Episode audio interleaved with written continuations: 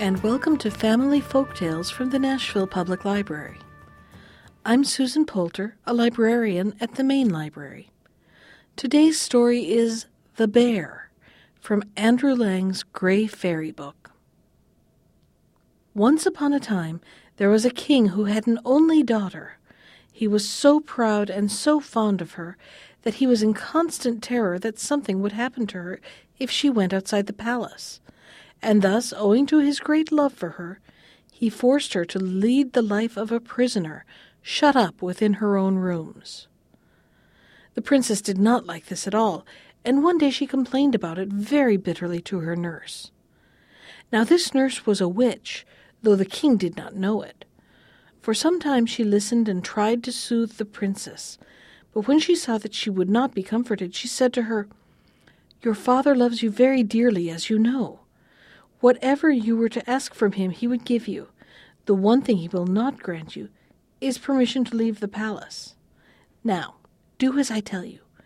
Go to your father and ask him to give you a wooden wheelbarrow and a bearskin. When you have got them, bring them to me, and I will touch them with my magic wand. The wheelbarrow will then move of itself and will take you at full speed wherever you want to go. And the bearskin will make such a cup for you that no one will recognize you. So the princess did as the witch advised her. The king, when he heard her strange request, was greatly astonished, and asked her what she meant to do with a wheelbarrow and a bearskin. And the princess answered, You never let me leave the house. At least you might grant me this request. So the king granted it, and the princess went back to her nurse, taking the barrow and the bearskin with her. As soon as the witch saw them, she touched them with her magic wand, and in a moment the barrow began to move about in all directions. The princess next put on the bearskin, which so completely changed her appearance that no one could have known that she was a girl and not a bear. In this strange attire, she seated herself on the barrow, and in a few minutes she found herself far away from the palace and moving rapidly through a great forest. Here she stopped the barrow with a sign that the witch had shown her, and hid herself in a thick grove of flowering shrubs. Now it happened that the prince of that country was hunting with his dogs in the forest. Suddenly he caught sight of the bear hiding among the shrubs, and calling his dogs, hounded them on to attack it. But the girl, seeing what peril she was in, cried, Call off your dogs, or they will kill me. What harm have I ever done to you? At these words, coming from a bear, the prince was so startled that for a moment he stood stock still. Then he said quite gently, Will you come with me? I will take you to my home. I will come gladly, replied the bear, and seating herself on the barrow, it at once began to move in the direction of the prince's palace. You may imagine the surprise of the prince's mother when she saw her son return accompanied by a bear, who at once set about doing the housework better than any servant the queen had ever seen. Now it happened that there were great festivities going on in the palace of a neighboring prince. And at dinner one day the prince said to his mother, This evening there is to be a great ball to which I must go. And his mother answered, Go and dance and enjoy yourself. Suddenly a voice came from under the table where the bear had rolled itself, as was its wont. Let me come to the ball. I too would like to dance. But the only answer the prince made was to give the bear a kick and to drive it out of the room. In the evening, the prince set off for the ball. As soon as he had started, the bear came to the queen and implored to be allowed to go to the ball, saying she would hide herself so well that no one would know she was there. The kind hearted queen could not refuse her. Then the bear ran to her barrow, threw off her bearskin, and touched it with the magic wand that the witch had given her. In a moment, the skin was changed into an exquisite ball dress woven out of moonbeams, and the wheelbarrow was changed into a carriage drawn by two prancing steeds. Stepping into the carriage, the princess drove to the grand entrance of the palace. When she entered the ballroom in her wondrous dress of moonbeams, she looked so lovely, so different from all the other guests, that everyone wondered who she was, and no one could tell where she had come from. From the moment he saw her, the prince fell desperately in love with her, and all evening he would dance with no one else but the beautiful stranger. When the ball was over, the princess drove away in her carriage at full speed, for she wished to get home in time to change her ball dress into the bear's skin, and the carriage into the wheelbarrow, before anyone discovered who she was. The prince, putting spurs to his horse, rode after her, for he was determined not to let her out of his sight. But suddenly a thick mist arose and hid her from him. When he reached his home, he could talk to his mother of nothing else but the beautiful stranger with whom he had danced so often, and with whom he was so much in love. And the bear beneath the table smiled to itself and muttered, I am the beautiful stranger.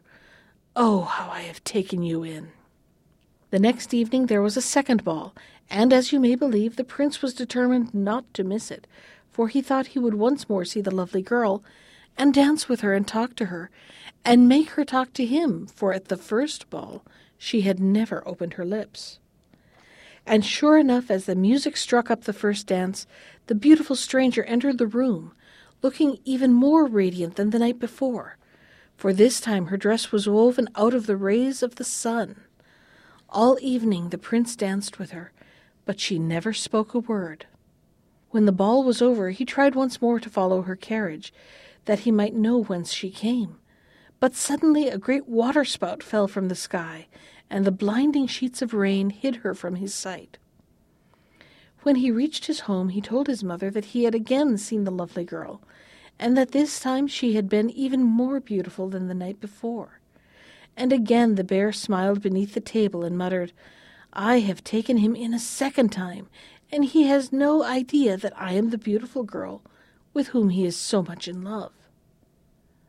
On the next evening, the prince returned to the palace for the third ball, and the princess went too, and this time she had changed her bear skin into a dress woven out of the starlight, studded all over with gems, and she looked so dazzling and so beautiful that everyone wondered at her and said that no one so beautiful had ever been seen before.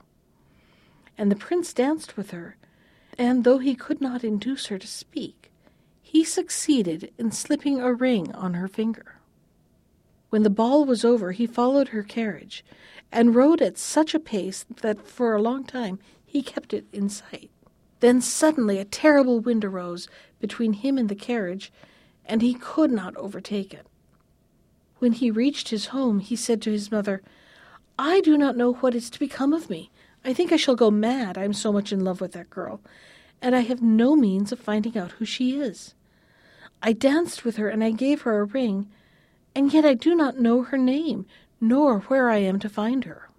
Then the bear laughed beneath the table and muttered to itself, and the prince continued, I am tired to death. Order some soup to be made for me, but I don't want that bear to meddle with it. Every time I speak of my love, the brute mutters and laughs and seems to mock at me. I hate the sight of the creature. When the soup was ready, the bear brought it to the prince, but before handing it to him, she dropped into the plate the ring the prince had given her the night before at the ball. The prince began to eat his soup very slowly and languidly, for he was sad at heart, and all his thoughts were busy, wondering how and where he could see the lovely stranger again. Suddenly he noticed the ring at the bottom of the plate. In a moment he recognized it and was dumb with surprise. Then he saw the bear standing beside him, looking at him with gentle, beseeching eyes, and something in the eyes of the bear made him say, Take off that skin. Some mystery is hidden beneath it. And the bear's skin dropped off, and the beautiful girl stood before him in the dress woven out of the starlight, and he saw that she was the stranger with whom he had fallen so deeply in love. And now she appeared to him a thousand times more beautiful than ever, and he led her to his mother. And the princess told them her story, how she had been shut up by her father in his palace, and how she had wearied of her imprisonment. And the prince's mother loved her and rejoiced that her son should have so good and beautiful a wife. So they were married, and lived happily for many years, and reigned wisely over their kingdom. That was The Bear from Andrew Lang's Grey Fairy Book. Special thanks to Ginger Sands for our theme music.